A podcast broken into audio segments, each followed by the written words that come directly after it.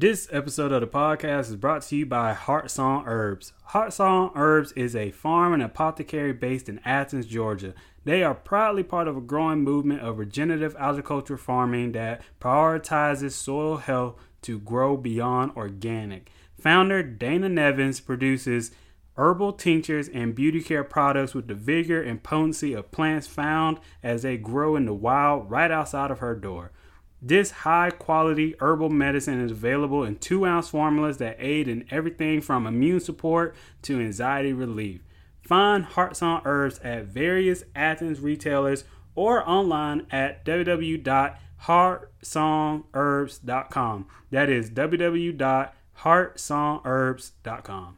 This episode of the podcast is brought to you by Paper Boutique. Being part of someone's special day is getting to be part of making lasting memories. At the Paper Boutique, inspiration and passion comes from the stories and personalities of their clients. Whether it's a business party celebrating a milestone, a baby shower for someone who has waited her whole life to be called mommy, or even high school sweethearts who knew that they would be together forever.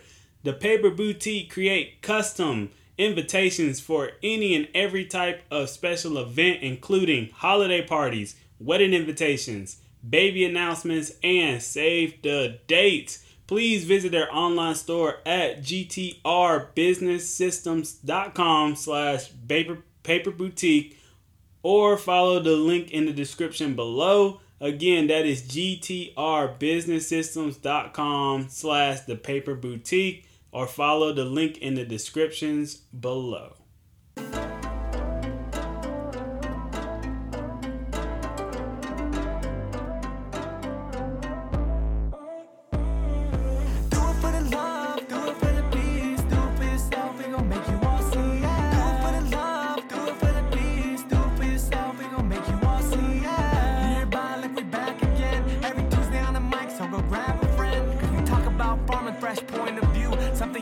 Never heard of, this is how we do. Sharing tips, bringing guests, got the knowledge on deck. Everything you need to know, it's on check. Say yes. Based in Georgia, and we hoping that you tune in. Learn together, we can do this. Hello and welcome back to the Cozybear Farms podcast.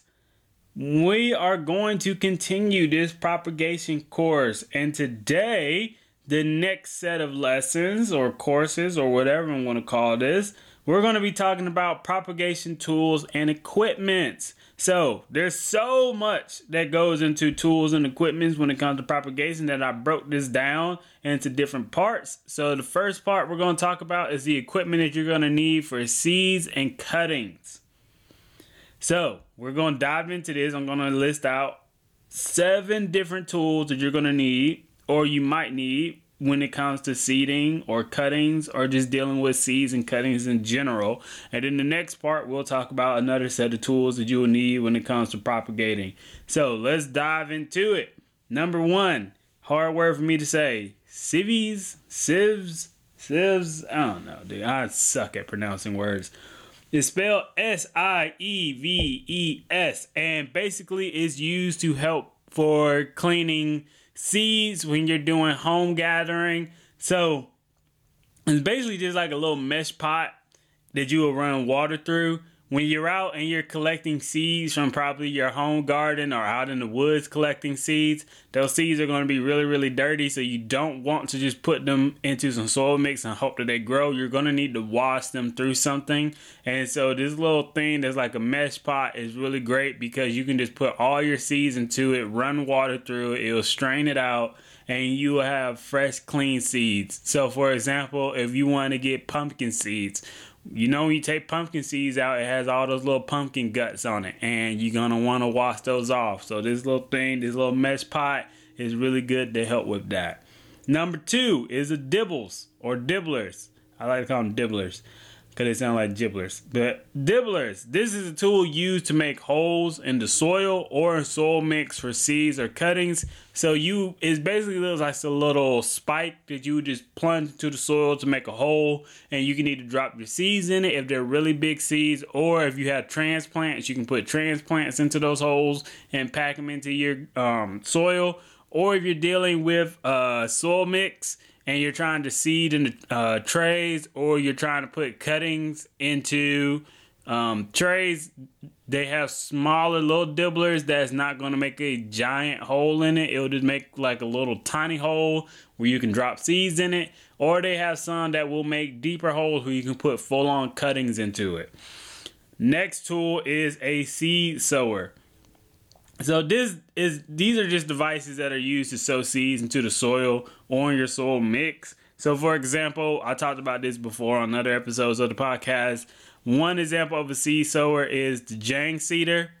The next one is called a, a wheeled sower, and you can look that up. It's basically like a little wheel that you would just roll across some soil mix, and it will drop seeds into the ground. And then the next one is one that you might use when it's dealing with soil mix and you're um, doing your trays. It's a handheld sower, and it basically looks like a little tiny. Mm, it's kind of hard to explain. It has one little nose where all the seeds will go throughout, and it will just send them out one by one. But my favorite when it comes to seed sowers is the Jang seeder, of course. Next one, number four, are plant labels. So plant labels can be anything. They could be popsicle sticks. They could be plastic strips. Uh, you can use aluminum strips. You can use anything for plant labels. The main reason you would want a plant label is just to keep track of your plants while they're in the trays growing. Because I don't care who you are, you're not really going to know what that plant is until it gets past the cotyledon stage. And the cotyledon stage is when the plants look like little earlobes coming up. All of them look the same, and you're not going to know exactly what that plant is until it gets past its true leaf stage. And even on that stage, sometimes you still don't know what that plant might be, so it's good to label. When you're labeling, I suggest that you write down the variety of whatever you put in that tray and the date. So if you're doing vegetables, say that you are doing broccoli, I will label it as uh, the variety. With the variety off the top of my head, I would pick Emerald Crown. And maybe you might want to put broccoli if you can't remember the variety with the species. So you might want to write Emerald Crown slash broccoli and then write the date above that so that you know when you started it and you would know uh you will know how long it's been in the tray before you go transplant it. So plant labels are good. The next tool is one that anybody can do at their home. You can you can use this anywhere. It's called a planting board. So this is really used for home gardeners when they're dealing with their raised beds. Planting boards are basically narrow boards that are sometimes they're 10 feet long or sometimes they can be 5 feet long. It just depends on whatever you want to do. And they're marked every inch so that you know how far apart you can space out your stuff. So you can use a ruler if you want to, or you can use a yard measuring stick if you want to, or you can make your own planting board where you're just marking it either by every inch or you can mark it by every foot, however you want to, just so you know how far apart you plant your stuff if you're not really that good with spacing. Next tool on the list are knives and cutters. So, knives you basically use when you're trying to harvest your stuff.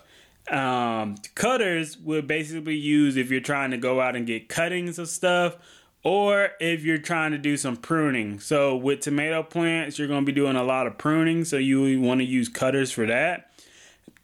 And then also with knives, if you're growing a lot of squash, you're probably going to be using knives to harvest some squash. And then again, if you're trying to get some cuttings, like say you want to get some maple tree cuttings, you might want to use cutters to get those cuttings and not a knife. And the last tool on the list to finish out this part is a paintbrush, which is very shocking. Paintbrushes are very good when it comes to hand pollinating. So you can take a small paintbrush with very fine, soft bristles, and you can do your own hand pollinating to help with the seed set of your flower. If you don't want to wait for the bees to do it, you can do it on your own. But I highly suggest you let Mother Nature take care of that. But that's all the tools that we have for this part when it comes to when it comes for the equipment dealing with seeds and cuttings. Thank you guys for listening to the show. Hit that like and subscribe button, and I will talk to you guys later. Cozy is out.